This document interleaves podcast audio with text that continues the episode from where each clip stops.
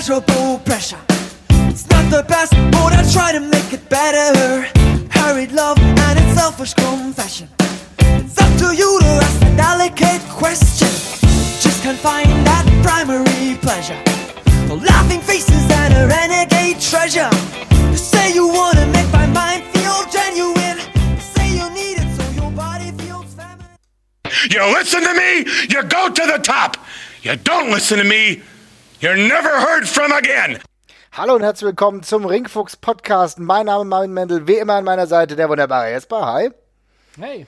Und heute sprechen wir, ihr könnt es euch vielleicht schon denken, über Manager. Manager im Wrestling-Business. Ein vielfältiges Thema, über das wir uns wahrscheinlich stundenlang unterhalten könnten. Mal schauen, wie weit wir heute kommen. Aber die Frage, die ich dir zum ersten Mal stellen will, was braucht ein Manager überhaupt, um als solcher im Wrestling-Business angesehen werden zu können? Hm, sehr schwierige Frage. Ich habe äh, lange überlegt, äh, ob ich da irgendwie, also klar, das erste, was man beim Manager halt denkt, ist, dass er gut reden können muss, weil das ist ja in der Regel, er ist ja quasi das Mouthpiece, wie man immer so schön sagt, für bestimmte Wrestler. Aber ich glaube, ein Manager definiert sich ganz oft eigentlich nicht darüber, was er mitbringt, sondern was seine Klienten halt eigentlich nicht mitbringen und was er dafür auf den Tisch bringt.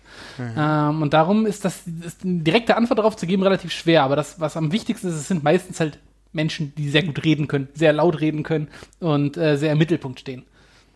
Sehr laut, ja, würde ich vielleicht in Anführungszeichen setzen, ja, beziehungsweise in Klammern setzen, ja, muss vielleicht nicht immer sein, aber auf jeden Fall musst du gut reden können und eigentlich musst du auch grundsätzlich erstmal ein gewisses Charisma mitbringen, ne, um halt gewisse Schwachstellen deines Schützlings überdecken zu können, ne. Bis auf ein paar Ausnahmen kann man das so unterschreiben, ja. Ja, auf jeden Fall. Und, was man im Endeffekt auch sagen muss, zur richtigen Zeit schnell und gewieft sein schadet auch nicht, ja. Gerade Mhm. wenn es dann um die Action im Ring selbst geht. Ne? Also ich meine, ein Manager, das ist ja, was du eben zuerst mal gesagt hast, natürlich jemand, der redet, ja, der auch die Mic-Zeit seines Schützlings übernimmt, für ihn die Storyline vielleicht auch im Grunde fortführt, aber auch im Ring beziehungsweise am Ring aktiv ist und auch die eine oder andere Aktion macht, die dem Schützling zum Vorteil verhelfen soll. Ja, korrekt. Das sind jetzt so ein paar markante Punkte, aber natürlich, ich will noch mal ganz kurz auf dieses Konzept des Redens zurückkommen. Das ist, glaube ich, etwas, was die allermeisten eigentlich ausgezeichnet hat und wo viele eigentlich heute noch berühmt für sind. Ne? Also ich meine, ich habe jetzt eben ganz kurz die Aktion am Ring irgendwie hervorgehoben. Da fällt mir zum Beispiel Mr. Fuji ein. Mr. Fuji, Ja. als er zum Beispiel bei Yokozuna der Manager war, der, wo er immer mit Reis geworfen hat. Das waren dann so die maßgeblichen Aktionen, die einem im Kopf hängen bleiben. Aber sonst sind es ja doch meistens die Aktionen außerhalb des Rings beziehungsweise am Mikrofon, wo Manager eigentlich in Erinnerung geblieben sind. Ne? Ja, das ist ganz interessant, dass du es gerade ansprichst, weil während wir gerade so drüber geredet haben, da habe ich mir gedacht, vielleicht macht das ja auch nochmal Sinn, wenn wir erklären, was ein Manager eigentlich macht, weil Leute, die Ja. vielleicht nicht so Wrestling-affin sind, ich glaube, man verpasst Manager schnell oder man kann es manchmal gar nicht so genau zuordnen, weil heutzutage ist es ja doch eher eine rare Kunst geworden, äh, auch wenn es wieder ein bisschen mehr geworden ist. Aber ja, was macht ein Manager eigentlich? Also du hast es gesagt, er ist mit am Ring, er ist Backstage. Eigentlich ist er in irgendeiner Form im Wrestling dabei, aber er wrestelt halt nicht. Ja, er spielt den Agenten, er redet für seinen Klienten sowohl im Ring als auch Backstage und gegebenenfalls, wenn sein Klient eben selber ein Heel ist, also ein Bösewicht ist, dann greift er eben auch mal mit ein. Und die Klienten sind in, aller Regel halt Bösewichte, weil warum braucht man sonst einen Manager, wenn man es alleine hinbekommt, ne? Ja, und es- ja, acht von zehn Fällen auf jeden Fall der Fall, dass es eher so auf die Heel-Seite geht, würde ich mal meinen. Ne? Ja, ja, genau. Ich hätte auch gesagt, bei 90 Prozent oder sowas, da ähm, gibt's halt den Manager. Weil ich meine, die Frage beantwortet sich ja von selbst. Wer braucht Leute, wer braucht einen Manager? Jemand, der es alleine nicht hinbekommt. Und das sind in der Regel halt nicht die Guten im Wrestling. Und ja. Ist es immer so? Äh, ob's, also ob's, ob, ob der Manager immer bei Bösen ist. Nein, ob er. Ach so, ob er es nicht allein hinbekommt. Ja. Ist schwierig. Ich, äh, nein, ich meine, wenn wir, wir, wir, haben ja ganz, wir haben ja ganz aktuelle Beispiele, die das Gegenteil beweisen, aber wir haben auch witzigerweise Beispiele, wo eigentlich riesige Giganten Heels sind, die trotzdem Manager hatten, der Ja. ab und zu trotzdem für sie eingreifen musste. Trotzdem. Ja. Also, das ist ja, ist ja schwierig. Ne? Eigentlich haben sie es nicht nötig und sie machen es trotzdem.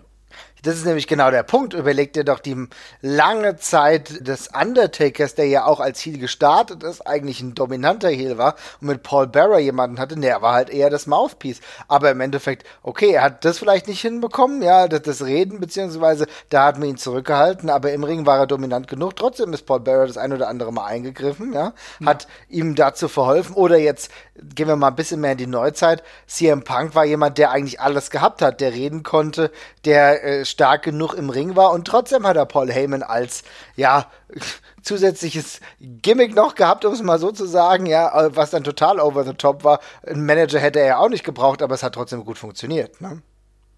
Ja, Punk würde ich vielleicht ein bisschen rausstreichen, weil der den Charakter zum damaligen Zeitpunkt noch ein bisschen umgedreht hat und tatsächlich wieder so ein bisschen schwächlicher dargestellt worden ist und arroganter und auch irgendwie paranoider. Äh, aber generell stimmt das natürlich. Paul Bearer ist der, ist der, ist natürlich das beste Beispiel von einem ganz ikonischen Charakter, typischer, ja, Monster-Heel-Charakter eigentlich an der Seite, der das wirklich überhaupt nicht nötig hatte in der Regel, der übermächtig war sogar im WWE-Kontext oder WWF-Kontext damals und der dann trotzdem halt einen Manager hatte, ähm, der auch äh, vermutlich einer der interessantesten Charaktere in der Hinsicht ist, weil er vielleicht der einzige Manager ist, der mir so eingefallen ist, der so eine Erweiterung von dem Klienten war, den er gemanagt hat. Mhm. Ja. Ähm, ist ja selten, dass das Gimmick so aufeinander aufbaut ist ja auch extrem interessant, wenn wir uns überlegen, dass äh, Barra ja zusätzlich eine Komponente mit reingebracht hat. Denn erinnern wir uns an die ganz früheren Geschichten, als die Urne, die Paul Bearer getragen hat, auch noch einen eigenen Wert hatte. Also das heißt, mhm. einen eigenen Bezugspunkt für den Undertaker hatte, bei dem er sich äh, so auch einige Storylines geschwächt gefühlt hat, als die Urne nicht mehr da war. Ne? Also das ja. ist ja eine zusätzliche Erzählung, die da rein geflossen ist, die Paul Bearer eigentlich mit in die Storyline dauerhaft verwoben hat. Ne? Ja, auf jeden Fall. Ja, aber das ist, das ist relativ selten eigentlich, oder? Wenn man drüber nachdenkt. Also dieser, ich finde die, also das erkennt man ja auch schon in der Natur der Manager. Die meisten von den Figuren, die wir hier besprechen, die haben ja in der Regel nicht nur einen Charakter im äh, Lauf ihrer Karriere gemanagt, sondern mehrere. Und Paul Bearer ist ja insofern interessant, dass er, ja, im Grunde hatte er drei, aber die waren alle storyline-mäßig sehr eng verknüpft. Ja. Äh, mit Undertaker, Mankind und Kane, die kommen irgendwie auch alle grob aus der gleichen Ecke, das hat schon Sinn gemacht. Aber wenn wir uns die ganzen anderen großen Namen angucken, da ist ein ja, relativ breit gefächerter Kader bei, den sie jeweils gemanagt haben in der Regel. Ja, ich meine, das hört nicht bei zwei oder drei auf in der Regel, ja. sondern das geht äh, hin zu ganzen Stables, Clans, will ich mal meinen. Ich erinnere hier an die Money Inc., ja, beziehungsweise die Million Dollar Corporation, ja, von Ted DiBiase, der ganz viele äh, in seinem Umfeld hatte. Oder natürlich Bobby the Brain Heen, der eben schon kurz eingespielt wurde, mit seiner Heenan-Family. Nur um zwei Beispiele hier zu nennen. Ne? Ja, auf jeden Fall. Heenan ist da das äh, riesiges Beispiel. Der, der, die Liste ist ja ewig, ewig lang.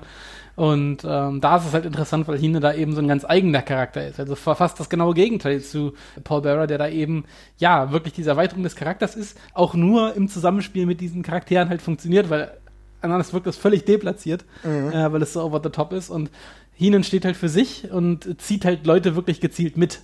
Ja das stimmt, ja. Heenan natürlich dann im Verlaufe seiner Karriere auch ja noch Kommentator gewesen. Dann siehst du, dass es halt auch wirklich ein Charakter war, der für sich komplett alleine stehen konnte. Aber halt auch ein herausragender Manager. Ich denke, wir kommen eh noch mal später auf ihn zu sprechen. Das ist, glaube ich, unweigerlich. Aber er hat es wie kaum ein Zweiter geschafft, mit seinem überbordenden Charisma halt auch als Stern ganz weit oben im Wrestling-Firmament zu leuchten, um es mal so zu sagen.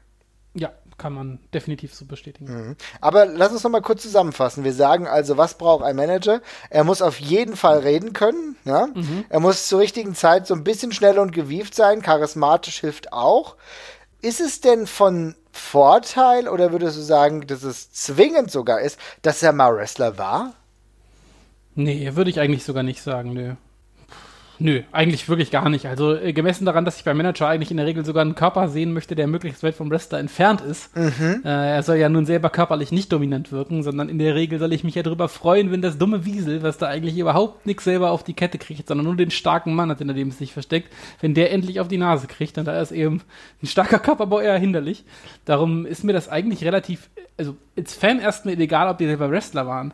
Was ich jetzt nicht beurteilen kann oder wo ich mir zumindest, oder ich sag's mal so, ich kann mir sehr gut vorstellen, dass eine vorangegangene Erfahrung als Wrestler schon hilfreich ist, um ja genau solche Sachen am richtigen Moment, am, äh, zum, zum, richtigen Zeitpunkt am richtigen Ort zu sein und so am Ring, dass es da schon sehr hilfreich ist. Also Timing lernt man vermutlich immer noch am besten, wenn man im Ring drin ist, nehme ich an. Ähm, und da kann ich mir schon vorstellen, dass das hilft. Aber mir als, von, also mir als Fan ist das von außen eigentlich erstmal egal. Wie geht's dir? Ja, sehe ich ganz genauso. Also ich muss sagen, ich würde das fast eher befremdlich finden. Ich kann hier auch ein ganz kurzes Beispiel nennen. Rick Root zu seiner Zeit als Manager, ne, wo er ja nicht mehr aktiv im Ring antreten konnte. Zeitweise dann aber Manager erst bei der D-Generation X war und später zurück zur WCW gewechselt ist. Das war ein Punkt für mich, den ich schwierig fand, denn Rick Root war jemand, der immer noch einen herausragenden Körper Körperbau hatte. Ne? Ja. Aber da ich ihn immer als Wrestler kennengelernt habe und es ja kurz danach war, war es für mich ein bisschen komisch. Als mhm. Kind konnte ich das irgendwie äh, schwierig, sage ich mal, in Einklang mit mir bringen, dass, es, dass er plötzlich nicht mehr Wrestler ist. Ähnlich übrigens auch die Zeit von Mr. Perfect, als er halt nicht ja, aktiv im Ring ja. sein konnte. Also das weiß ich nicht, das hat mir nicht so gut gefallen. Dabei habe ich es aber gleichzeitig immer akzeptiert, dass ein Bobby the Brain Heenan halt ein Manager war, auch wenn der zu seiner Prime natürlich auch eine ganz gute Figur hatte oder so, aber er sah anders aus. Und ich kann mir eigentlich nur so erklären, dass es von Vorteil ist, wenn du mal Wrestler warst, damit du halt wirklich, wirklich wie du schon gesagt hast, ein gewisses Timing lernst, dass du weißt, wie du sellst. Das sind so die Punkte, ja. wo ich sage, da ist es, glaube ich, schon sinnvoll, dass du zumindest mal Training hattest, aber du musst nie aktiv im Ring gestanden haben, um Titel gekämpft haben oder so. Das ist, glaube ich, für mich komplett irrelevant.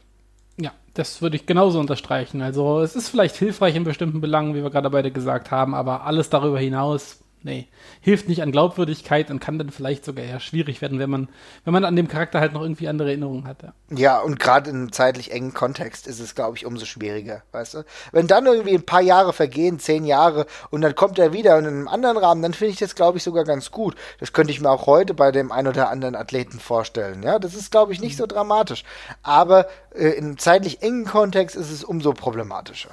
Ja. Aber was ist denn das Ziel eines Managers noch? Also wir haben eben schon gesagt, natürlich charismatisch, er ist im Optimalfall Mouthpiece, aber was ist noch das Ziel, wenn du einen Manager hast? Was willst du damit noch erreichen?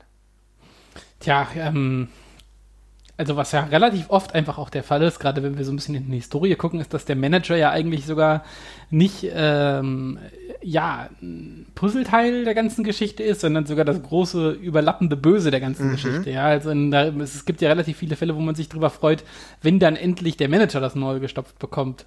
Mhm. Äh, und ja, das ist dann wirklich eigentlich der Abschluss der ganzen Geschichte. Ansonsten, ja, was schwebt dir jetzt gerade noch vor? Das ist ein sehr guter Punkt. Das, glaube ich, leitet auch darauf hin, was ich sagen wollte. Und zwar, ist es nicht so einer der Ziele des Managers, die Heal Heat, die er kreiert, auf seinen Schützling weiterzugeben. Es ja, ja, genau. Ja, der, der, der Schützling ist halt der Weg zu ihm in der Regel. Ne? Genau. Es ist ja nicht immer so leicht für einen Athleten, der vielleicht zuvor Face war, dann Heel geturnt ist, dann diesen Turn dann auch hinzubekommen oder überhaupt akzeptiert zu werden vom Publikum. Und dafür ist, glaube ich, ein Manager halt auch ganz gut da und kann einer der Wegbereiter sein, für diesen Charakter wirklich overzukommen. Ja, das ist definitiv richtig, stimmt. Also da gibt es dann diese Wechselwirkung und wenn es gut funktioniert, ist jetzt auch nicht unbedingt so wahnsinnig oft der Fall, würde ich sagen. Äh, dann profitieren beide davon. Ähm, das ist aber auch ein schmaler, schmaler Grad. Es ist extrem schwierig, weil ganz ehrlich, wir können ja jetzt mal so brainstormen. Wie oft hat das funktioniert? Das ist nicht ganz so häufig der Fall. Ja? Also, dass ja. diese Transition von dem Manager hin zum Schützling, dass das so unfassbar gut funktioniert hat. Also ich weiß es nicht. Ich finde, äh, ein positives Beispiel hier würde ich vielleicht sagen, auch wenn ich mit dieser Person gar nicht so viel anfangen kann. Jimmy Hart als hm. Heel Manager hm. der Hart Foundation. Ja. Ich hasse Jimmy Hart tatsächlich. Ich auch. Äh, ich mag den auch nicht. Ende, es ist auch tatsächlich Ende der Fälle, weil äh, da kommen wir nämlich zum kleinen Kniff, der für mich bei der ganzen Sache ein bisschen problematisch ist. Der Moment, wo der Manager endlich aufs Maul kriegt, das ist einer, den ich überhaupt nicht spannend finde in aller Regel. Ich, hab da, ich, ich empfinde da überhaupt keine Befriedigung. Das ist für mich immer ein ganz lasches Ende, ehrlich gesagt. Also, dir geht's auch so, ja? Ja, definitiv. Und wenn, also das Ding ist, das ist alles nicht so schlimm. Ich kann damit leben. In der Regel ist es dann nochmal so die Kirsche obendrauf und das ist ganz lustig für mich Wenn mir aber dieser Manager alles davor so wahnsinnig schwer macht, wie ja Jimmy Hart oder eben auch Bill Alfonso in der ECW, ja, der mir wirklich andauernd physisch auf die Nerven geht durch den Krach, den er macht und mir wirklich den Tag versaut, dann hilft es mir auch nicht, wenn er zum Schluss auf die Nase kriegt. Und da habe ich so ein bisschen das Problem mit Jimmy Hart. Aber was du gerade gesagt hast, in welche Kategorie du ihn eingeordnet hast, da würde ich definitiv zustimmen. Das ist eine Wechselwirkung, die passt da. Mhm. Und vielleicht geht die in dem Moment auch tatsächlich so gut, weil er eben so nervig ist, wie er eben ist. Und dass man sich als Fan dann wünscht, ey, jetzt hau den endlich weg. Und den anderen auch. Ich will die alle nicht mehr sehen. Ja, weil in dem Format hat es insofern ganz gut gepasst, denn ich habe ähm, Bret Hart auch damals nicht so wirklich als Heel gesehen. Ne? Äh, mhm. Bret Hart, wenn du dir anguckst, ist ja auch eher so der Babyface-Typ. Gerade zu der Zeit, wo er als Manager Jimmy Hart zur Seite bekommen hat, hat er auch noch nicht so viel geredet. Und da war Jimmy Hart wirklich ein guter Punkt, um halt eine negative Wand zu setzen, die zeigt, das ist der Heel, weißt du? Das sind ja. die Heels. Und das hat echt gut funktioniert, fand ich. Ähm, ja. Aber bei weiteren Beispielen fällt mir schwer, weil oftmals ist es halt auch so, dass die dass die Manager an sich relativ charismatisch sind und du denen schon vielleicht was abgewinnen kannst, gerade wenn sie mhm. sich über einen längeren Zeitraum halten. Ich glaube, wer das auch gut geschafft hat, ist Jim Cornette oftmals. Denn guck dir die Einzelakteure seiner Tag-Teams an. Das waren nicht die charismatischsten. Ja? Also auch selbst der Midnight Express, da waren Leute dabei, beispielsweise Beautiful Bobby Eaton. Der sieht nicht unfassbar charismatisch aus. Aber das da war es sehr freundlich ausgedrückt. aber da war es sehr, sehr förderlich, dass halt jemand, der einem auf die Nerven geht, wie Jim Cornette da war, um auch diese Heat an sich zu ziehen und gleichzeitig weiterzugeben an seine Schützlinge. Da kommen wir aber zu einem anderen spannenden Punkt mhm. und das ist einer, auf den ich gerade auch eingehen wollte, weshalb ich eigentlich schon sagen wollte, es ist schwer, dass wir das, dass man das so hinbekommt, dass beide davon profitieren, weil es ist ja de facto so, dass Manager und der Zögling sich an einem ganz unterschiedlichen Punkten in der Karriere treffen, ja. Mhm. Wir haben ja wirklich relativ oft den Fall, dass ein neuer unbekannter Wrestler eben den einen bekannten Manager an die Seite gestellt bekommt, bloß weil der Manager, ja, nehmen wir Jimmy Hart oder nehmen wir äh, Bobby Heenan, da haben wir schon ein vorgefertigtes Bild und wir haben auch eine Idee davon, was dieser Typ sich denn jetzt eigentlich für Arschlöcher als Klienten anlagt. deshalb, deshalb, funktioniert das ja so gut in dem. Ja, ja, ja. Und insofern äh, ist es halt auch schwierig, weil natürlich ist dann im ersten Moment oft erstmal der Manager der Star an der ganzen Geschichte. Also nicht offensichtlich, aber er hat halt die Vorschusslorbeeren von dem Manager bekommen und der Manager ist irgendwie die Figur, an der wir uns dran langhangeln in der ganzen Geschichte. Und ähm, da muss eben dann der Wrestler auch ein ganzes Stück liefern, um dann eben sich so peu à peu auf das gleiche Level zu hieven. Und das ist halt auch nicht unbedingt eine leichte Aufgabe, weil, wie wir auch schon gesagt haben, wer bekommt Manager an die Seite gestellt? In der Regel oder relativ oft Leute, bei denen man ja, erkennt, dass da offenbar ja vielleicht ein kleiner Malus vorhanden ist. Ja. Ähm, und ja, wenn sie den Manager brauchen, dann wird es halt auch schwer, ihn, ihn zu überholen. Das ist ganz oft der Fall. Also überleg mal, wie viele Wrestler Conor Robert Parker hatte in seiner Zeit in der WCW, war ja auch mal kurz in der WWF, da waren so viele Leute dabei, die kannst du gar nicht alle aufzählen, ja. Und ja. da sind auch sehr viele in die ewigen Wrestling-Jagdgründe dir verschwunden, ja. Das ist halt einfach so.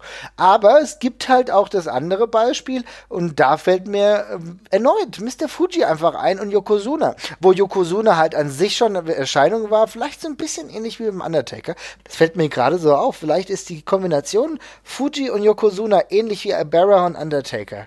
Weil die beiden mhm, einander stimmt. irgendwie bedingt haben. Fuji hat ja natürlich die Dimension des Charakters von Yokozuna erweitert, ne? Weil Yokozuna ja selber kaum gesprochen hat, Fuji auch, aber ein bisschen gestammelt das und so weiter. Das ist ja das Witzige, ja, Fuji ja eigentlich auch nicht. Ja. Fuji, Fuji, Fuji ist eigentlich nur noch mal so die, die, die Erweiterung des Stereotypen Japano-Gimmicks, weil, ja, mein Gott, Yokozuna ist halt nicht wirklich Japaner, stehen wir noch mal einen richtigen Japaner daneben, vielleicht hilft das ja. also, ja, genau, gebürtige Samoaner. Ja. Mhm. Wobei, nee, ja, sehr, aber Mr. Fuji ist ja eigentlich auch, kommt ja auch aus Hawaii, glaube ich, oder? Naja, egal. ja, aber zumindest japanisch stämmiger als Yokozuna, nehme ich an. Ja, gut, also Mr. Fuji hat halt die lange Tradition, dass er so lange Mr. Fuji hieß, dass man ja. ihm irgendwann geglaubt hat. ja. Aber du hast natürlich vollkommen recht. Ähm, Was für eine absurde Kombi eigentlich mal drüber nachdenken, ne? Wir, haben, wir haben ja Ende der ersten nicht japanisch genug, stellen wir einen anderen Typen dabei, der auch nicht japanisch ist. Das ja. wird schon passen. Super. Ja, gut, also ich meine, er wurde halt schon mit äh, sehr vielen Stereotypen gearbeitet, aber man muss ja schon sagen, Mr. Fuji kommt, wie du richtig gesagt hast, eigentlich auch aus Honolulu, Hawaii hat aber immerhin den Namen Fujiwara, also den richtigen, das ist ein richtiger ja. Nachname gewesen. Und irgendwo hat er ja dementsprechend schon äh, Japanese Ja. Descent. Insofern ist da schon, kann man das schon irgendwie in diese Richtung drehen. Aber es ist auf jeden Fall lustig, wie so das oftmals gemacht wurde, auch in der WWE oder gerade in der WWE, dass halt so Dinge, die nicht ganz so gut zusammengepasst haben, irgendwie doch zusammengewuschelt wurden. Das ist dann halt doch funktioniert. Mich hatte das damals übrigens auch gewundert dass Yokozuna als ganz kleines Kind hat mich das auch gewundert, dass, äh, so wirklich Stereotyp, aber dass Yokozuna zwar halt stämmig war, aber halt nicht so typisch japanisch aussah. Das hat mich so ein bisschen irritiert, ja. Und äh, das hat mich aber irgendwie, keine Ahnung, ich glaube, mein Vater hatte das mir dann erzählt, ganz lustige Geschichte. Der hat mir nämlich erzählt, dass du, um Yokozuna sein zu müssen, so generell diesen Status zu haben, musst du ja kein Japaner sein, ja. Du kann, musst halt nur im Sumo-Sport einen gewissen Rang erreichen. Und das hat's für mich ehrlich gesagt glaubwürdiger gemacht. Vielleicht hat mein Vater diese Erklärung wahrscheinlich nur von Carsten Schäfer irgendwann aufgeschnappt oder so Das und hat's kann mir dann erzählt. sein. Ja, äh, aber da war es dann einfach glaubwürdiger für mich. Dann war es auch okay. Ja, aber weil ich dann, irgendwann wurde ja Yokozuna auch nicht mehr als aus Japan stämmig angekündigt, ne? Das war ja, das ist, macht's ja noch komischer. Da haben sie ja, Ja. immer gesagt, er kommt aus, äh, kommt aus äh, Polynesien, haben sie ja immer gesagt. Ah, ja, okay. Haben Sie schon angenähert? Ja, aber dann nochmal die Frage, warum kommt Mr. Fuji mit der Japan-Flagge raus? Weil Mr. Fuji Aber- weiterhin aus Japan kommt, mein Lieber. Ist Yokozuna gerade, entdecke ich gerade, dass Yokozuna das direkte Vorläufergimmick von Lord Tensei ist, was da genauso wenig Sinn macht? Ist, ist, es, ist das die Erkenntnis, die mir dieser Podcast bringt? Es kann sein. Und Lord Tensei hat nur nicht funktioniert, weil es Mr. Fuji nicht mehr gab, oder was? Richtig, exakt. Ja. Wir haben es mit Sekimoto versucht, oder wie der hier hieß. Ja. Okay, ja, ähm, aber völlig richtig. Das ist witzig. An, an Mr. Fuji habe ich gar nicht gedacht, aber der war in dem Fall tatsächlich genauso der verlängerte Arm, wie Paul Bearer das für einen Undertaker war. Den Mr. Fuji habe ich da auch viel mehr gebraucht als bei Demolition ja. beispielsweise. Ja, richtig, richtig, völlig richtig. Aber hast du denn, hast du denn noch Beispiele im Kopf, wo du sagen würdest, da haben sich zwei Figuren wirklich perfekt gegenseitig bedingt oder das hat perfekt gepasst, ohne dass der eine den anderen überschattet hat? Ja, also. Vielleicht aus der damaligen Zeit auch so ein bisschen, wenn wir mal in der historischen Region bleiben. Ja, ich muss ehrlich sagen, ich fand China zeitweise ziemlich stark. Mhm. Also als sie äh, die Managerin von DX war, die ja auch einen anderen Frauentypus irgendwie so ein Ja. bisschen reinbekommen hat in diese ganze Wrestling-Szene, weil äh, China war natürlich trotzdem war sehr weiblich gebaut. Am, am, am Anfang nicht. Also es gab ja erst die Vor-OP-Zeit und die Nach-OP-Zeit. Sie war, aber wurde aber immer als stark charakterisiert. Ja. Hat einen ganz anderen Look reingebracht und aber auch dieses, ich brauche mir von dir nichts gefallen lassen. Was ist los mit dir? Ja, komm halt her und so weiter und so fort. Und das war schon ziemlich cool. Und da habe ich eigentlich schon das Gefühl gehabt, dass China unter anderem aber auch mit Luna Vachon so in der Zeit, ja. Ich fand Luna Vachon immer auch, also damals noch mit Bam Bam Bigelow, die war mehr als nur dabei irgendwie so. Die war schon so mittendrin. Und das, also das hat mir teilweise sehr, sehr gut gefallen. Also Bam Bam Bigelow, Luna Vachon zusammen und halt China und die Generation X. Das waren für mich so die Dinge, wo ich sagen würde, das hat ganz gut funktioniert. Ja, das stimmt. Ich, hätte sonst noch Sherry Martell gehabt, die, also Sherry Martell ist ein, ist ein etwas, ist ein etwas anderer gewichteter Fall, also jetzt ganz anders als China tatsächlich. Aber was mich, was bei Sherry war es, Sherry war es irgendwie immer so, ähm, die hatte zwar jetzt nicht dieses komplett physisch dominante wie China, aber ich hatte bei Sherry irgendwie immer das Gefühl, dass sie sich doch selbst verteidigen kann durch ihre äh, Vorgeschichte, die sie selber schon im Ring hatte und sowas. Ich finde, sie hat im Ring immer noch was ausgestrahlt und auch daneben. Und sie hatte so eine ganz komische Art, sie war immer auffällig, aber hat das Spotlight irgendwie nie so auf sich gezogen. Und ich fand, das hat ihren Klienten immer mega geholfen. Weil ich finde, es ist nicht so selbstverständlich, dass, dass man neben Sherry Martell irgendwie noch selber, ja, wie ein Superstar aussieht. Aber das hat sie irgendwie immer richtig gut geschafft. Und ähm, das fand ich in der ganzen WWF-Zeit eigentlich immer ziemlich bezeichnend, dass sie ja mit Leuten zusammengearbeitet hat, wo man sich schnell gegenseitig hätte überbieten können. Aber irgendwie hat das immer sehr gut gepasst. Sie hat das immer sehr gut adaptiert. Also du hast ja jetzt eigentlich eine meiner, sag ich mal, Top 5 schon vorweggenommen. Für mich ist ähm, Sherry eine absolut herausragende Persönlichkeit gewesen. Absolut, Ja? absolut. Und äh, da ist es in, lustigerweise dann doch wieder so, dass äh, wir es gut fanden, dass halt sie schon mal Wrestlerin war. Ja? Also wir haben ja eben gesagt, es, muss nicht sein. Das ist halt auch so. Aber in ihrem Fall hat man schon gemerkt, es war von Vorteil. Und du hast immer gemerkt, dass aufgrund ihrer Listigkeit, aber auch weil sie ganz gut sprechen konnte, ja, und sie war einer der extrovertiertesten Erscheinungen im Wrestling-Business. Schon in frühester Zeit, in ihren Anfängen als Managerin, war sie sehr extravagant unterwegs in ihren Klamotten, in ihrer Erscheinung. Ja, das sind halt so lustigerweise, das sind so Jugenderinnerungen, die man hat, ne? Also, als sie die Managerin von Shawn Michaels war, ne? Wo sie dann ein ähnliches Outfit hatte wie er, also auch so ein Lederoutfit mit irgendwie gewissen Auslassungen. Ne? Mhm, also, genau. und da hat sie ich glaube, ich bin mir nicht mehr ganz sicher, aber ich glaube, das war so. Ihr kompletter Hintern war ausgelassen. Ja, ja, ja, genau, Mit, ja, ja. Wie ein Herzchen, ja. Ja. Und dann also das war für die Zeit dann schon ziemlich krass, ja, so als kleines Kind. Ich so, okay, was ist hier los? Aha, aha. Naja, okay. ja, aber, aber also, Nehme ich hin. ja, akzeptiere ich so, ja. Aber es war schon, also das war schon krass im Endeffekt, ja. Und auch, aber auch, wie sie agiert hat, ne, dass sie auch wirklich auch aktiv eingegriffen hat, dass sie auch Bums genommen hat, ne. Da war nicht wenig dabei. Sie hat auch das ein oder andere Mal wirklich richtig was einstecken müssen. Und das hat für mich sie so eingebrannt in dieser Legacy der guten Manager. Das hat sich sogar weit getragen bis hin zur WCW-Zeit. Wenn ich äh, daran denke, dass sie ja zum Beispiel Harlem Heat noch gemanagt hat, äh, auch schon ein bisschen höheres Alter damals, aber hey, das war immer noch mega gut. Sie hat einfach diesen Wurf gehabt, sie hat diese Qualität gehabt und das war etwas, wo sie ihre Zeit auch geprägt hat.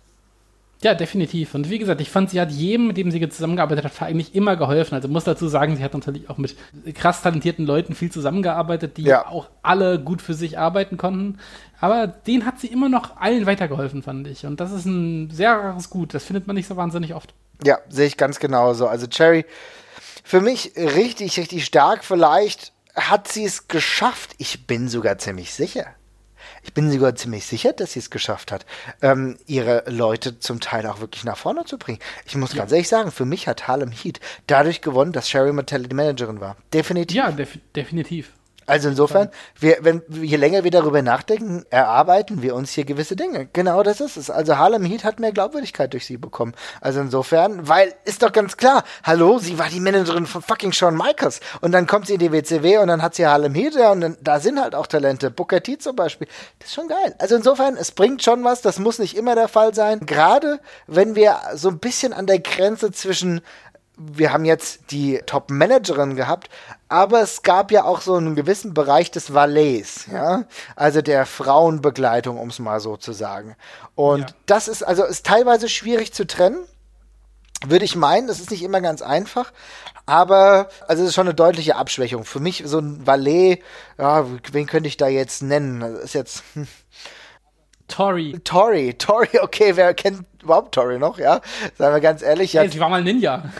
Genau, aber du meinst, du meinst ja Tori, die auch mit X-Pac zusammen war, ne? Genau, also T-O-R-I. Nicht Ja. Tori Wilson, einfach nur Tori. Ja, genau, ja, genau, ja, genau. Sie zum Beispiel, ja, oder ja, Kimona Wanalea oder so, zum Beispiel, die Ja. in der ECW oder bei der WCW war, oder wen könnten wir noch nennen? Naja, zum Beispiel die vielen Frauen mit Dea zum Beispiel, die mit Scott Steiner rumgelaufen sind, die waren ja eigentlich keine Managerinnen in dem Sinne. Ja, ja, genau. Die waren nur Eye Candy und halt mehr nicht. Und, und da war Die es hatten, halt. ja, die, hatten, die hatten ja de facto auch keine Onscreen-Persönlichkeit. Die waren ja, Ja. einfach nur zur Fleischbeschauung damals da, nicht mehr, nicht weniger. Und ähm, da hat man ja auch gar keine, da hat man sich ja nicht im entferntesten Mühe gemacht, die irgendwie als Charaktere oder irgendwas reinzubringen. Das ist ja normal.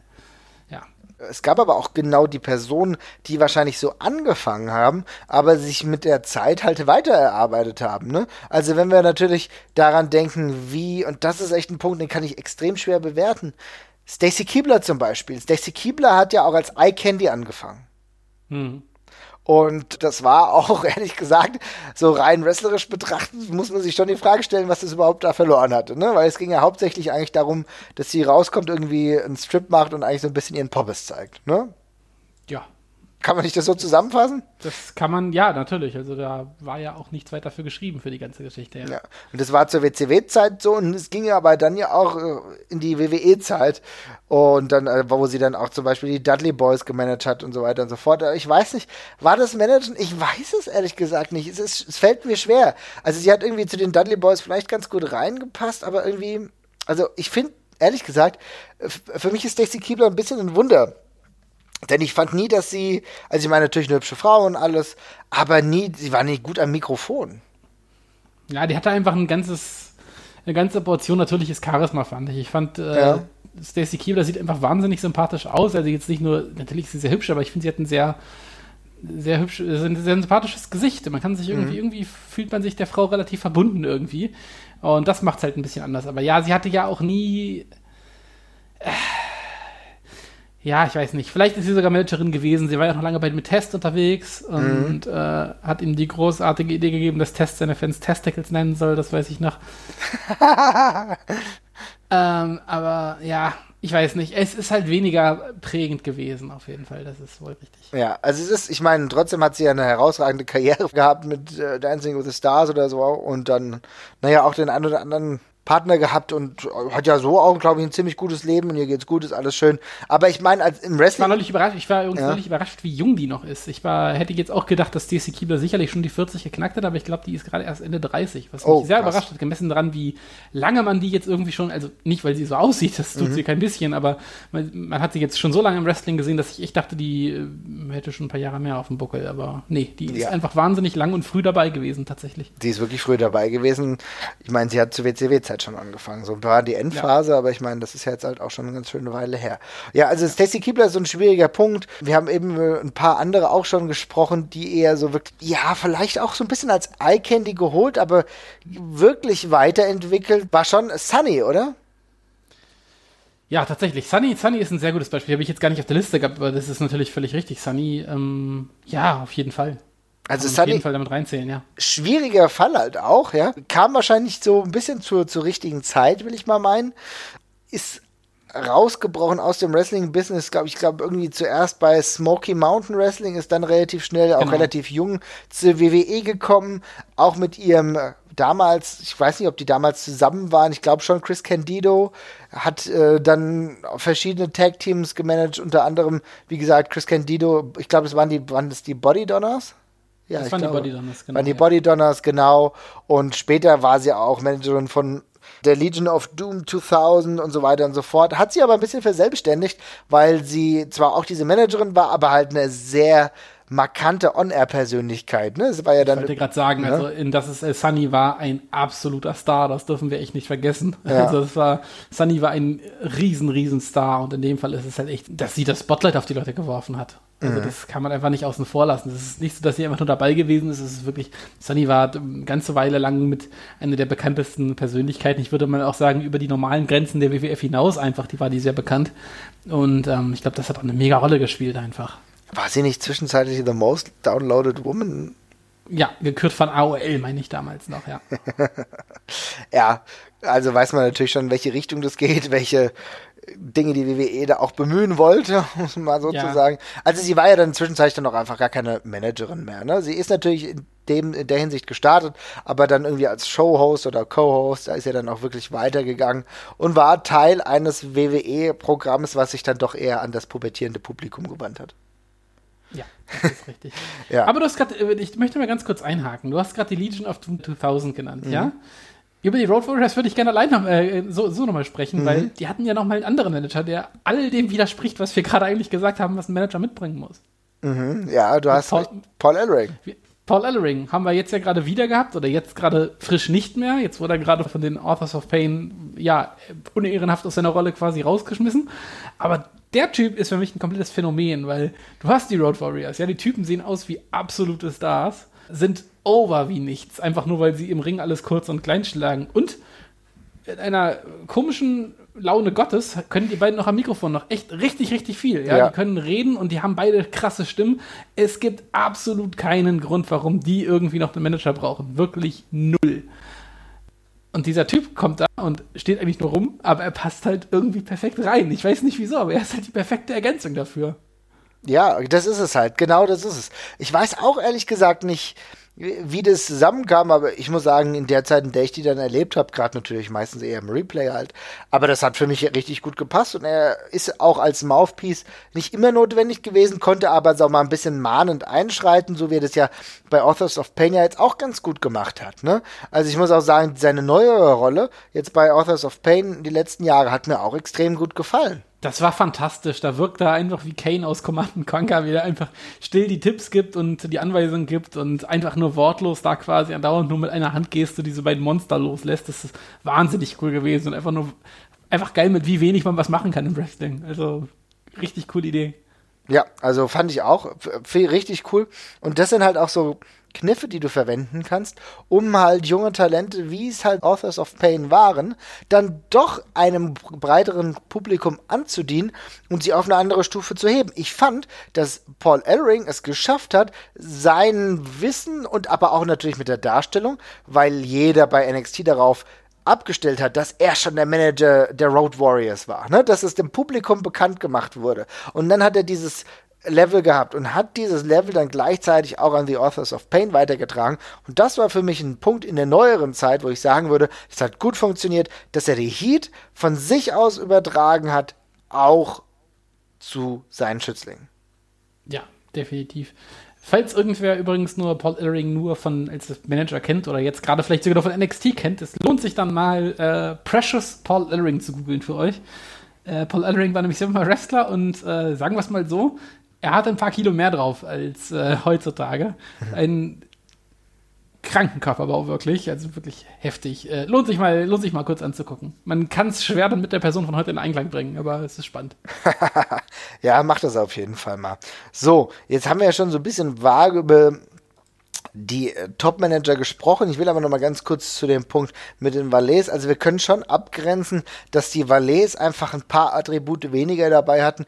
Es ging da halt, wie gesagt, eben nicht darum, dass sie viel äh, reden konnten. Also da wurde die Mic-Zeit nicht dazu verwandt, dass sie was gesagt haben in der Regel, ne? sondern ja. dass es eher ein Storyline-Element war. Also mal, oftmals war es einfach nur schickes Beiwerk, was, äh, sag ich mal, einem pubertierenden Publikum zugute kam, muss man so zu sagen. Es war gerade auch, wo sie meistens eingesetzt wurden, gerade so ein bisschen die Attitude-Era, wo es dann auch genau um dieses Publikum halt ging.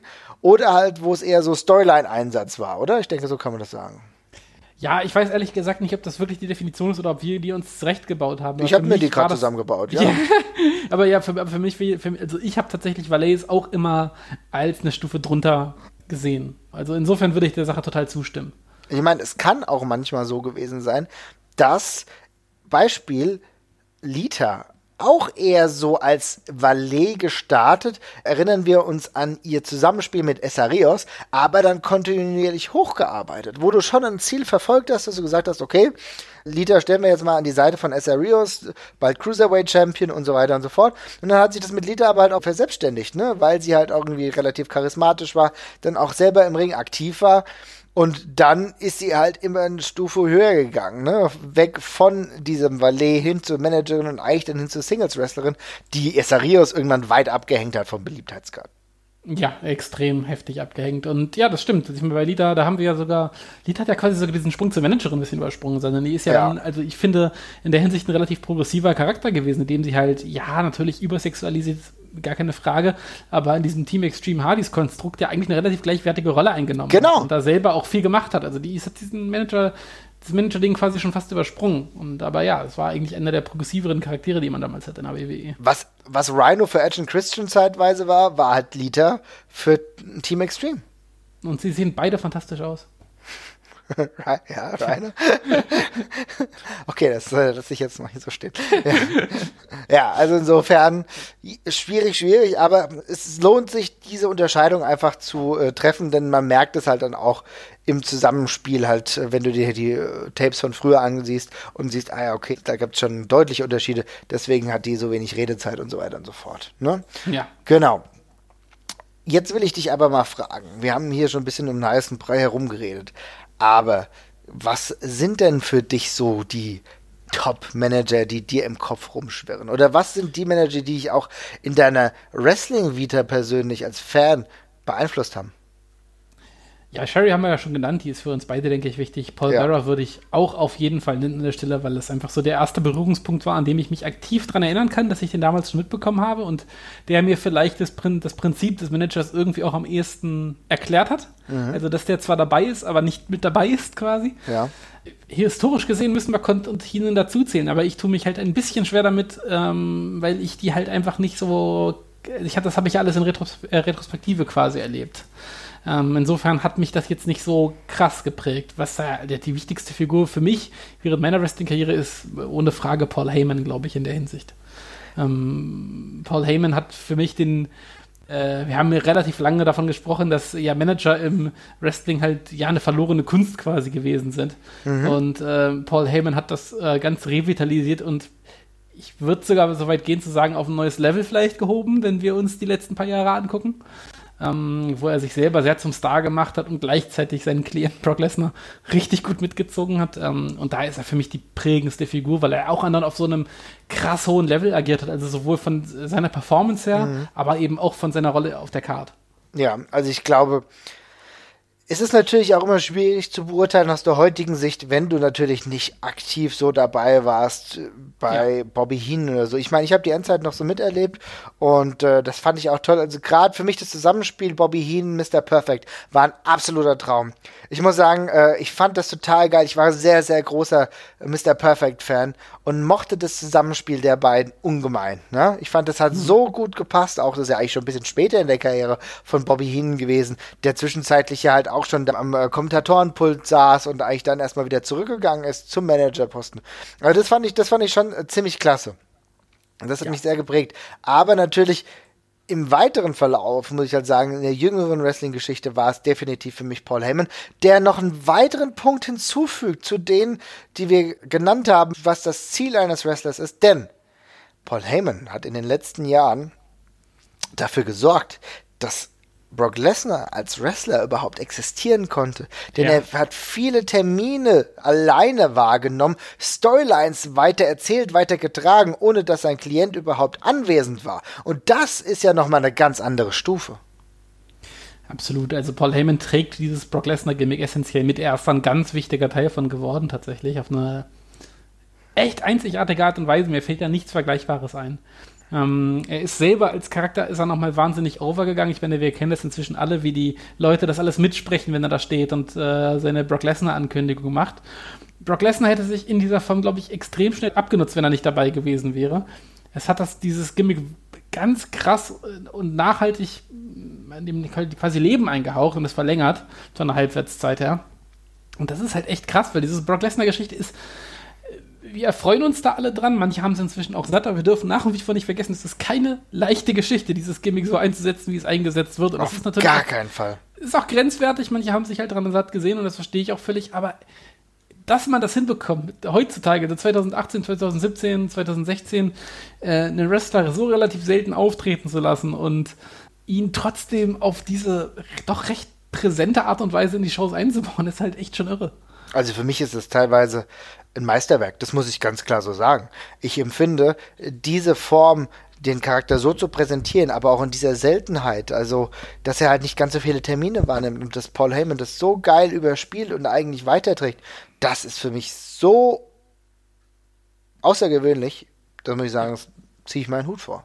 Ganz ja, klar. Auf jeden Fall. Und insofern ist er da für mich auf jeden Fall der prägendste. Ja, ähm, das, das ist ein Punkt. Und dann kommt auch noch dazu, dass natürlich reden wir meistens über Manager als Heels. Ja. Aber es ist nicht immer der Fall. Und bei Paul Heyman kann das auch umschwenken. Ja, also Paul Heyman ist zwar eigentlich so ein bisschen natürlich der geborene, so sleeky äh, Business-Typ, was er in den 80ern auch schon war, oder sag ich mal in den 90ern eher, als er mit seinem riesigen Telefon, ja, Smartphone war es damals noch nicht, aber das große Handy schon rumtelefoniert hat, das dann dauernd Leuten auf den Kopf gehauen hat und die, hat damit seinen Schützlingen zum Sieg verholfen. Also er ist eigentlich so dieser, dieser ganz klassische Schon Heel, sag ich mal. Aber er ist auch zeitweise so cool, dass er irgendwie eigentlich gerade in der Kombination mit Punk, da er zieht halt auch auf positive Reaktionen, will ich mal meinen. Ne? Ja, auf jeden Fall ist es ja das Interessante, dass sowohl Brock Lesnar als auch Paul Heyman beide Teile dieser Attraction einfach geworden sind und damit irgendwie auch beide diese, diesen Heel-Face-Status so ein bisschen gesprengt haben. Die sind ja eigentlich so der klassische Tweener, ja. Brock Lesnar ist ja ein Arschloch, macht was er möchte. Ja. Ist ein Bully auch einfach, aber äh, ja, ich meine, er wird auch noch gegen Roman Reigns gebuckt, das macht die Sache noch ein bisschen spannender. Aber der ist ja trotzdem ein klassischer Tweener, da kann ja jeder daraus machen, was er möchte. Manche erfreuen sich dran, dass, dieses, dass dieser Sack da einfach hinkommt und Leute durch den, durch den Ring schleudert, wie er lustig ist. Und sie danach noch, ja, noch Pi sagt und andere können es halt nicht mehr sehen und buhen ihn aus. Und ja. Und da ist er halt für mich auch nochmal sehr weit überlegen einem Jim Cornette, ja. Denn Jim Cornette ist für mich äh, zwar ein sehr, sehr guter Manager, der unfassbar redegewandt ist. Also einer der Leute, die am schnellsten reden können. Das, das, das kann ich, glaube ich, kaum in Worte fassen. Also Ich, ich finde auch kein Vergleichspaar. Ich finde niemanden, der vergleichbar so schnell redet wie Jim Cornette und auch Dinge sagt, die einigermaßen Sinn ergeben. Ja, abgesehen davon, dass er äh, Leute auch sehr, sehr schnell beschimpfen kann. Aber er ist da schon sehr, sehr wortgewandt und auch ein toller Manager, der vielen, sag ich mal, auch noch mehr Charisma eingehaucht hat. Aber er ist halt trotzdem ein bisschen eindimensionaler einfach, weil er, also ich würde sagen, Jim Cornette kann für mich nur Heal. Ja, das ist richtig. Da würde mir jetzt auch kein gutes Gegenargument einfallen. Das ist definitiv so. Also die ganze Art von ihm, die schreit nach, äh, schreit nach einem, also zumindest so wie er sich als Manager gibt, schreit nach einem Heal-Dasein und äh, ja. Ja, das ist, es- das ist halt das, was für mich ihn halt nicht ganz auf diese Ebene kommen lässt. Ne? Also beispielsweise ein Bobby Heen, den hättest du auch immer noch so ein bisschen einsetzen können, dass er dem Publikum zuträglich ist, ja. Und Ja. dass sie sich schon auf seiner Seite wählen. Das, das kann er. Oder auch, mal zwei Stufen runter, für mich eigentlich auch anfangs eine gute Managerin gewesen, dann selber irgendwann ein Superstar geworden. Trish Stratus. Eigentlich darf man nicht vernachlässigen. Ich muss sagen, das war so für mich so der Punkt, wo ich gedacht habe, oh, pff, ich weiß nicht, juckt mich erstmal nicht, dass die da ist, aber sie hat sich ja wirklich zu einer sehr guten Managerin erst gemacht, hat ihr Team, also zum Beispiel TNA, dann irgendwann auch komplett überflügelt, ist ja dann zu einer guten Wrestlerin geworden, aber die hat es ziemlich gut gemacht, ja. Sie hat es wenigstens auch geschafft, sowohl Heel und Face zu sein. Das wollte ich eigentlich nur sagen. Ja, das stimmt. Ja, das ist korrekt. Ja. Wobei ist es halt für, für mich überflügelt halt ihre ganze Wrestling-Karriere dermaßen, den ganzen Rest, dass ich sie da ja bei der Manager-Geschichte halt ein bisschen rausziehen würde. Aber ja, auf jeden Fall. Beid, hat beides gut funktioniert. Mhm. Ja, ist halt äh, wahrscheinlich typischer, gerade bei Frauen, die dann zur Wrestlerin wurden, dass sie halt erstmal so angefangen haben und sich dann weiter nach oben gearbeitet haben. Bei Melina können wir das eigentlich auch so sagen, ja. Melina Perez, die zwischenzeitlich M&M gemanagt hat. Ja, war in Ordnung. Bin jetzt nicht der größte Fan, aber Ja. war okay. Ja, das würde ich auch so kurz fassen. Also auch einfach kein Fan, aber ja. Ja. Also, wie gesagt, du hast ja jetzt schon einen genannt, Paul Heyman auf jeden Fall, ne? Mhm. Ist schwierig für mich. Also ich meine, wir haben Bobby Heen schon abgearbeitet eigentlich. Ne? Bobby Heen, ganz, ganz große Nummer eigentlich für mich gewesen. Paul Heyman würde ich auch auf die Eins schieben. Wer mir aber in der letzten Zeit sehr, sehr gut gefällt, ja, ich, das ist jetzt keine Top 5 oder so, aber das sind einfach so Leute, die uns eigentlich in, irgendwo schon geprägt haben und jetzt auch in der aktuellen Zeit finde ich Selena Vega total geil. Habe ich hier auch stehen. Finde ich auch großartig, macht mir mega Spaß und trifft. Bei Selena Vega finde ich es find ich's super cool, wie absolut selbstverständlich sie das äh, geschafft haben, sie ja als Managerin äh, einzubauen. Sie ist wirklich der Grund, dass ihr Klient da steht, wo er ist. Ja, sie hat dann wieder aufgepäppelt, sie hat den zu dem gemacht, was er, was er ist. Äh, ohne dass sie ihm jetzt jedes Match oder sowas gewinnt, äh, sondern sie ist einfach nur storyline-mäßig wichtig und lässt ihren Charakter da so geil mit rein. Und das finde ich mega cool. Das haben sie super subtil und schön umgesetzt. Große Klasse. Und dann halt noch diese zweite Ebene, dass sie halt im Ring auch eine Gefahr ist und ähm, eben bei ihren Eingriffen halt äh, nicht einfach nur mal irgendwie an der Hose zieht oder sonst irgendwas, sondern halt irgendwelche Headscissors zeigt und sowas. Und das ist halt, es sieht super cool aus. Ja, und da merkst du halt, das Konzept der Managerin ist halt doch noch nicht verbraucht, denn richtig eingesetzt kann das gut funktionieren. Ich finde, das ist ja super, super toll, wie sie ihren äh, Andrade Cien Almas dazu geführt hat, dass er wieder einen Titel gewonnen hat und dass er wieder eine glaubwürdige Figur im Ring geworden ist, die auch teilweise Dominanz ausstrahlt. Finde ich richtig toll. Du hast ja gerade gesagt, dass das Manager-Dasein quasi nicht, nicht abgemeldet ist und wieder da ist. Und ich im Rückbetrachten frage ich mich ehrlich gesagt, wieso es das überhaupt mal war. Also, es gibt diese eine Phase in der WWE, wo diese ganzen, diese ganzen Big Guys da sind, also jetzt irgendwie so Mitte 2003, 2004, die alle nicht reden können, die alle Hilfe brauchen wollten. Oh Gott, so viele, so ja, viele, ja. So, so wahnsinnig viele. Ich habe mal, ich habe hier wahllos, ich habe hier wahllos irgendeine Smackdown-Card aufgemacht. Ja, ich kann es ja mal kurz vorlesen. 10.11.2003 Hausshow in Bridgeport, Connecticut vor 2.100 Leuten. Smackdown Hausshow. Horseshoe, also äh, Luther Reigns. Die Basham Brothers, die glaube ich damals, äh, die, die, hatten da, die hatten damals eine Managerin, ich habe den Namen Ja. vergessen. So eine so Domina-mäßig war die. World's Greatest Tag Team, können jetzt auch nicht wahnsinnig gut reden. Akio und Sakoda. A-Train mit Morgan, Nathan Jones. Sean O'Hare. Ja, das sind alles Typen, die brauchen Manager. Sean O'Hare hatte mit Roddy Piper mal einen. Ja. Schwierige Geschichte. Oh Genau das, Gott, oh Gott, ja. ganz schwierige Geschichte. Genau das Gegenteil von nicht überschatten lassen vom Manager. Das war eine riesige Katastrophe. Oh Gott, ja. Wobei das, äh, ja, es war ja auch einfach nicht darauf angelegt, dass dieser Typ einen Manager hat. Das war ja das genaue Gegenteil davon. Aber warum das in dieser Zeit so unter den Tisch gefallen ist, das, und warum das überhaupt so lange abgebildet war, das verstehe ich nicht. Also vielleicht haben sie eine Zeit lang auch wirklich zu wenig Leute gehabt, denen sie das zugetraut haben äh, zu reden. Es gab ja mal immer wieder so zaghafte Versuche, diesen Armando Alejandro Estrada oder wie der hieß. Den habe ich mir auch aufgeschrieben. Ich fand diesen Armando Alejandro Estrada gar nicht so schlecht, muss ich sagen. Das hat mir, der der war, ja ja, der war total over the top. Ich weiß auch gar nicht, warum er eigentlich gar nicht mehr da ist. Kannst du mich da erleuchten? Ich weiß es nicht mehr. Gab's da Der war relativ lange, der war relativ lange beliebter Manager bei der O- OVW in der Farmliga damals. Ich weiß nicht mehr, wen der da gemanagt hat, aber ich weiß noch, dass die damals auch gesagt haben, dass der mega was kann, auf jeden Fall auch hochkommt und dass das wohl so die große Managerhoffnung wäre. Äh, ich weiß ehrlich gesagt nicht, ob er da selber gerestelt hat, aber ich glaube nicht. Ich glaube, der war da auch schon einfach nur Manager. Und dann, ja, aber dann hat es, war er ja da, aber dann irgendwie ist er jetzt eigentlich schon eine ganze Weile wieder weg. Ich, aber du weißt auch nicht, warum er weg ist, oder? Nee, Gab's ich da glaube, der, hat, der wurde einfach irgendwann hatten sie keine Verwendung mehr für den, haben den rausgehauen. Schade. Naja, war ja zwischenzeitlich auch General Manager. Ja, fand ich, hat, war irgendwie ein Typ, der auch natürlich mit Stereotypen eigentlich gespielt hat. Aber das ist ja dann öfter so. Aber ansonsten, klar, ich meine, wir hatten zwischenzeitlich mal einen Manager für Great Khali, ja. Aber es, Wow. es, es blieb wirklich, es, ja, aber es blieb eigentlich wenig übrig, ne? Also, es ist wirklich wenig in der Zeit, wo du sagst, okay, die sind mir jetzt noch in Erinnerung und die haben die Zeit irgendwie geprägt oder den Charakteren einfach geholfen. Ist schade, aber wir sehen ja jetzt gerade, wenn wir uns NXT angucken, wir haben jetzt zwei Beispiele gehabt, dass sowas kann funktionieren und kann eigentlich auch gut werden. Äh, Sekunde, bevor wir jetzt weitergehen, ich muss jetzt mal ganz kurz fragen, weil ich habe gerade gesagt, es gab keine weiteren Manager mehr, damit nicht, oder nicht mehr viele. Es gab doch noch mal kurzzeitig in der WWE diesen einen Typen, der auch diese eigene Talkshow hatte. Ich habe keine Ahnung, wen du meinst. Washington hieß er. Abraham Washington? Abraham Washington, glaube ich. Okay, Okay, Ich hab- wirklich keine Ahnung? Okay, cool. keine Das war Ahnung. Der hat, der hat mal, der hat mal auch gemanagt, meine ich. Äh, und ich glaube, der hat in der OVW hat er, glaube ich, so Alex Riley und sowas mal gemanagt. Und dann kam der hoch und hatte so eine furchtbare Talkshow und ist dann geflogen, weil er einen ganz furchtbaren Kobe Bryant-Witz gemacht hat, der damals wegen Vergewaltigung angeklagt war.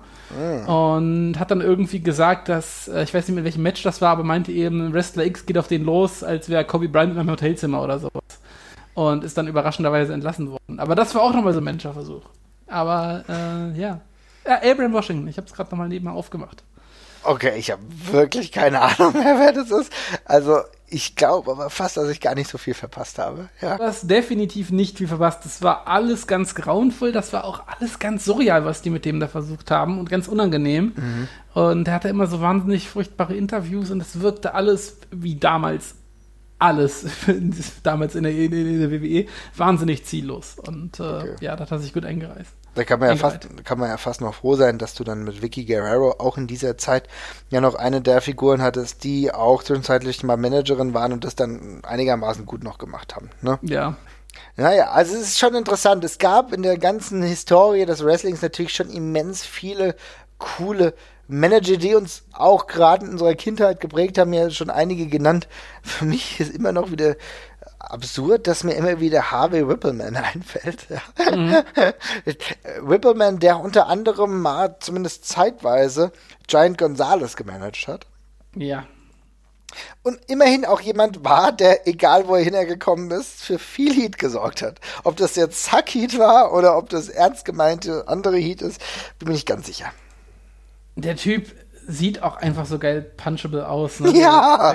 Da bist du einfach, da willst du da nur, dass der auf die Nase kriegt. Ja, also, aber irgendwie, irgendwie ganz lustig, ne? Ein anderer Auch Typ. heftig, der muss ja auch, der muss ja auch mega jung, der ist jetzt erst 52, der muss ja mega jung damals gewesen sein, als er, als er in der WWF damals gewesen Ach ist. du Scheiße, der war doch in den 80ern schon aktiv, in ne? den 80ern schon aktiv, also der muss da Wow. Mhm. irgendwie in den frühen 20, das ist ja echt heftig. Also, ja. Siehst Hab's du nur mal. gerade parallel auf und das ist ja echt, das ist ja echt krass, aber ja. Richtig krass, ja, auf jeden Fall. Den haben wir ja auch neulich nochmal gesehen, ich glaube sogar dieses Jahr, ne, bei der Raw 25 Years Show, da war er, glaube ich, nochmal kurz da. Ja, genau. Äh, das war aber auch das letzte Mal. Sonst danach ist er auch in der Versenkung versch verschwunden. Ja. Ja, ich, ich glaube, er hat zwischenzeitlich ja mal in der WWE noch Backstage irgendwo gearbeitet. Weiß nicht, ob er das immer noch macht, ja, aber naja, das ist äh, auf jeden Fall ein merkwürdiger Charakter gewesen. Aber ich weiß noch, immer wenn ich ihn mal gesehen habe, gerade als kleiner Stepp- Steppke, da hat er immer für viel Heat gesorgt und hat viel Heat bekommen. Jemand Ja. anderes, wir haben ja die WCW jetzt eigentlich so ein bisschen Vielleicht gab es da auch einfach nur mehr Valets als wirkliche Manager. Wir haben ja schon Sherry genannt. Ich habe ganz kurz über Conor Parker gesprochen. Aber ein weiterer Manager dort war auch JJ Dillon.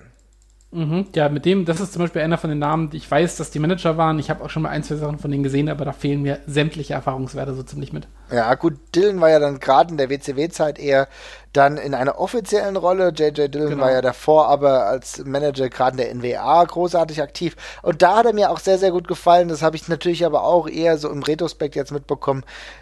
Gott sei es gedankt, dass wir das WWE-Network haben und uns dann stundenlang mit altem Content beschäftigen können. Ja, das ist dann schon ganz schön, dass du nicht mehr nur auf YouTube suchen musst. Aber der, äh, ein cooler Typ irgendwie, hat auch damals wirklich gut zu den Four Horsemen gepasst als Manager. Mhm. Ja. Mhm. Ja, und ansonsten, wie gesagt, ich habe schon meine, so, sag ich mal, so meine gedankliche Top 5 so ein bisschen genannt. Mit Sherry, mit Paul Heyman. Paul Heyman da über jeden Zweifel haben. Ja, Bobby Heenan auch. Jim Cornette würde ich auch noch dazu zählen. Und vielleicht in der letzten Zeit wirklich Selina Vega.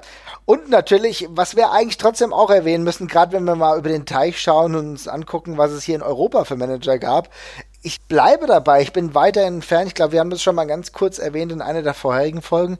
Ich fand die Zeit, die Adam Polak mit ähm, Cerberus gehabt hat, richtig gut. Ja, das ist teilweise ein bisschen überdreht gewesen. Aber trotzdem muss ich sagen, dass Adam Polak einigen amerikanischen zeitweise nichts nachstand. Ja, muss ich sagen. Mhm. Und natürlich CMJ, also Christian Michael Jacobi mit Ringkampf, das ist schon gehobenes Managerniveau. Das war, das war sehr cool, ja, auf ja, jeden Fall. Also das muss man echt sagen, weil da auch verschiedene Ebenen mit reinspielen, ne? charismatisch genug, kann selbst reden, hat aber gleichzeitig ein Team, das er noch weiter nach oben treiben kann, weil so, zum Beispiel jemand wie Thatcher dabei ist, der jetzt nicht so ganz wortgewandt ist und das sind halt Punkte, die du gut abfedern kannst. Ne? Und du bringst ja. noch mal, und du, das ist halt das Wichtige, gerade wenn wir uns Ringkampf angucken, bringst du dann halt noch mal eine andere Ebene rein, denn man könnte, wenn man Walter so sieht oder damals Junior gesehen hat, könnte man erstmal diese Grundsympathie haben und das dann als Heal zu etablieren, dieses Stable, ist dann halt auch nochmal ein wichtiger Punkt gewesen. Ja, auf jeden Fall. Mhm. Äh, ansonsten sollten wir vermutlich an der Stelle auch nochmal, bloß um sie genannt zu haben, nochmal Freddie Blassie erwähnen, der eine, eine, illustre Karriere als Wrestler auch hatte, aber ja dann auch nochmal wirklich lange als Manager unterwegs gewesen ja. ist. Mhm. Prägende Figur, auch in vielen großen Main-Event-Fäden mit dabei gewesen ja, mit seinem G-Stock, mhm. äh, den er da, I didn't have no cane. Ich weiß, kann mich noch gut dran erinnern an die Geschichte, nachdem er seine Zöglinge mit dem Ding quasi durchgeprügelt hatte. Äh, und ansonsten Captain Du Albano ist auch so eine Figur, die ist an mir sehr vorbeigegangen. Ich, ich kenne ihn eigentlich eher aus dem Cindy Lauper Video, aber auch er halt in viele, ja, Fäden verwickelt, wo er dann eigentlich eher genauso wie jetzt auch zum Beispiel äh, Kevin Sullivan, ne, eigentlich mhm. eher so ein bisschen der äh, Master in Command im Hintergrund war, der einfach so Schützling nach Schützling gegen die Babyfaces in die Schlacht geschickt hat und äh, da eben auch eine wichtige, wichtige Figur war. Ja, also da sprichst du natürlich zwei absolute Legenden an, auch beides Hall of Fame. Ähm, ich muss sagen, Freddie Blassie, gerade wenn ich mir so die alten Sachen angucke, das kann ich absolut nachvollziehen. Sehr, sehr charismatisch, unfassbar gut am Mikrofon, also auch nochmal weitaus besser als Lou Albano. Lou Albano kann ich nichts abgewinnen, muss ich ganz ehrlich sagen. Ich kenne ihn auch aus dem Cindy Lauper Video und ich weiß, dass er, äh, sag ich mal, ein Mann der Zeitgeschichte war. Das trifft das, glaube ich, sehr, sehr gut. Ja, ja ähm, natürlich auch mit dieser Popkultur ganz gut einherging, aber Freddie Blassie war halt jemand, der ja, also über die Grenzen des äh, Sports, des Wrestling-Sports halt be bekannt war, wenn du dann dir anschaust, wie er zeitweise auch zu Muhammad Ali gestanden hat. Ich glaube, er hat bei dem Kampf gegen Antonio Inoki, hat er nämlich Muhammad Ali ähm, gemanagt, ja, als auch ja. Muhammad Ali, einer der charismatischsten Sportler ever, ein Manager braucht, aber er hat ihn gehabt und das heißt natürlich viel, ne, wenn Freddie Blassie halt der Manager von ihm ist, das ist schon was. Ich glaube, Blassie war auch maßgeblich dafür verantwortlich, dass die Iron Sheik überhaupt so gut ankam in den mhm, USA. Definitiv, definitiv, ja. Und allein das ist natürlich äh, ein großer Segen, ja. Ich meine, äh, The Iron Sheik, der selbst nicht um Worte verlegen ist, ja, um es ja. mal, mal so zu sagen. Sehr höflich ausgedrückt. Aber natürlich eine ganz, ganz tolle Erscheinung im Wrestling-Business. Wie gesagt, also Lual Bamno gibt mir nichts, ganz ehrlich. Ähm, ich kann auch mit Jimmy Hart einfach nichts anfangen. Ich weiß, dass das. Also ich, über, ich will eigentlich will ich noch mal mit dir über Jimmy Hart sprechen. Muss ich ganz ehrlich sagen. Eigentlich sind wir hier schon am Ende. Aber was sollte Jimmy Hart und Hulk Hogan? Das verstehe ich nicht. Das hat mir nie was gegeben. Was Frag ist doch das? nicht, warum fragst du mich das? Ja, aber weil du gerade hier sitzt. Ja? ja. Ja, aber nee, habe ich auch, habe ich auch nie verstanden. Das hat für mich in keinster Weise irgendwie Sinn gemacht. Man guckt da drauf und man weiß ja nicht, warum, warum Hulk Hogan da irgendjemand braucht. Das ist ja völlig, völlig bescheuert. Ich verstehe das nicht, weil ganz ehrlich, Hulk Hogan als Person damals, larger than life, ne? Ja, Ein ja. unfassbarer Typ, überall im Fernsehen. Und dann hat der jemand wie Jimmy Hart. Und dann noch den, und, und, und dann am besten noch hier seinen äh, guten Freund Brutus the Barber Beefcake. Zwei Typen, die ihn wahrscheinlich eher ins Lächerliche ziehen, als diesen Charakter groß erscheinen zu lassen. Was soll das? Ich verstehe das nicht. Ich, ja, ich kann es dir leider nicht beantworten. Es tut mir leid, Marvin. Ich, äh, sitz da, ich sitze da genauso im Dunkeln wie du. Ich, ähm, ich, ich kann es ich kann's nicht sagen. Es war für mich immer wahnsinnig unpassend. Es, es bleibt auch dabei. Ähm, muss man so hinnehmen. Also, es gibt ja Gerüchte, dass man das Jimmy Hart damals Hulk Hogan einfach noch mit Gras versorgt hat, während sie unterwegs waren auf Reisen. Das haben ja relativ viele Interviews gesagt. Vielleicht war es das, ich weiß es nicht. Aber äh, von außen betrachtet ist es ein äh, sehr komisches Pairing und ähm, das, da, bei der Meinung werde ich auch bleiben. es trägt auch nichts bei. Also es trägt, gerade zu der Zeit war Hogan ja auch Face. Es hat nichts dazu beigetragen, dass Hogan zu einem größeren Face wurde oder so. Ganz im Gegenteil. Also Hulk Hogan ist eine der Personen, die immer alleine stehen können, konnten. Und gerade zu diesem Zeitpunkt. Deswegen sehr, sehr befremdlich. Wie gesagt, ich äh, kann das nachvollziehen. Jimmy Hart, wie gesagt, Hart Foundation. Oder natürlich auch an der Seite des Honky Tonk Man. Ganz klar, passt wunderbar, wie die Faust aufs Auge. Super, nehme ich mit. Aber das ist eine Paarung, über die werde ich noch viele Jahre nachdenken, glaube ich. Ja, da kannst du noch ein bisschen rätseln, denke ich auch. Genau, da kann ich noch ein bisschen rätseln. Ihr könnt auch noch ein bisschen rätseln. Und wenn ihr vielleicht eine Antwort auf diese mysteriöse Frage habt, dann wisst ihr ja Bescheid. Dann könnt ihr uns das per E-Mail zukommen lassen, könnt uns twittern oder bei Facebook uns schreiben. Und ansonsten danke ich euch, dass ihr zugehört habt. Macht's gut, bis bald. Es war mir ein Fest. Wir hören uns, ne? War toll, bis dann, ciao. Tschüss.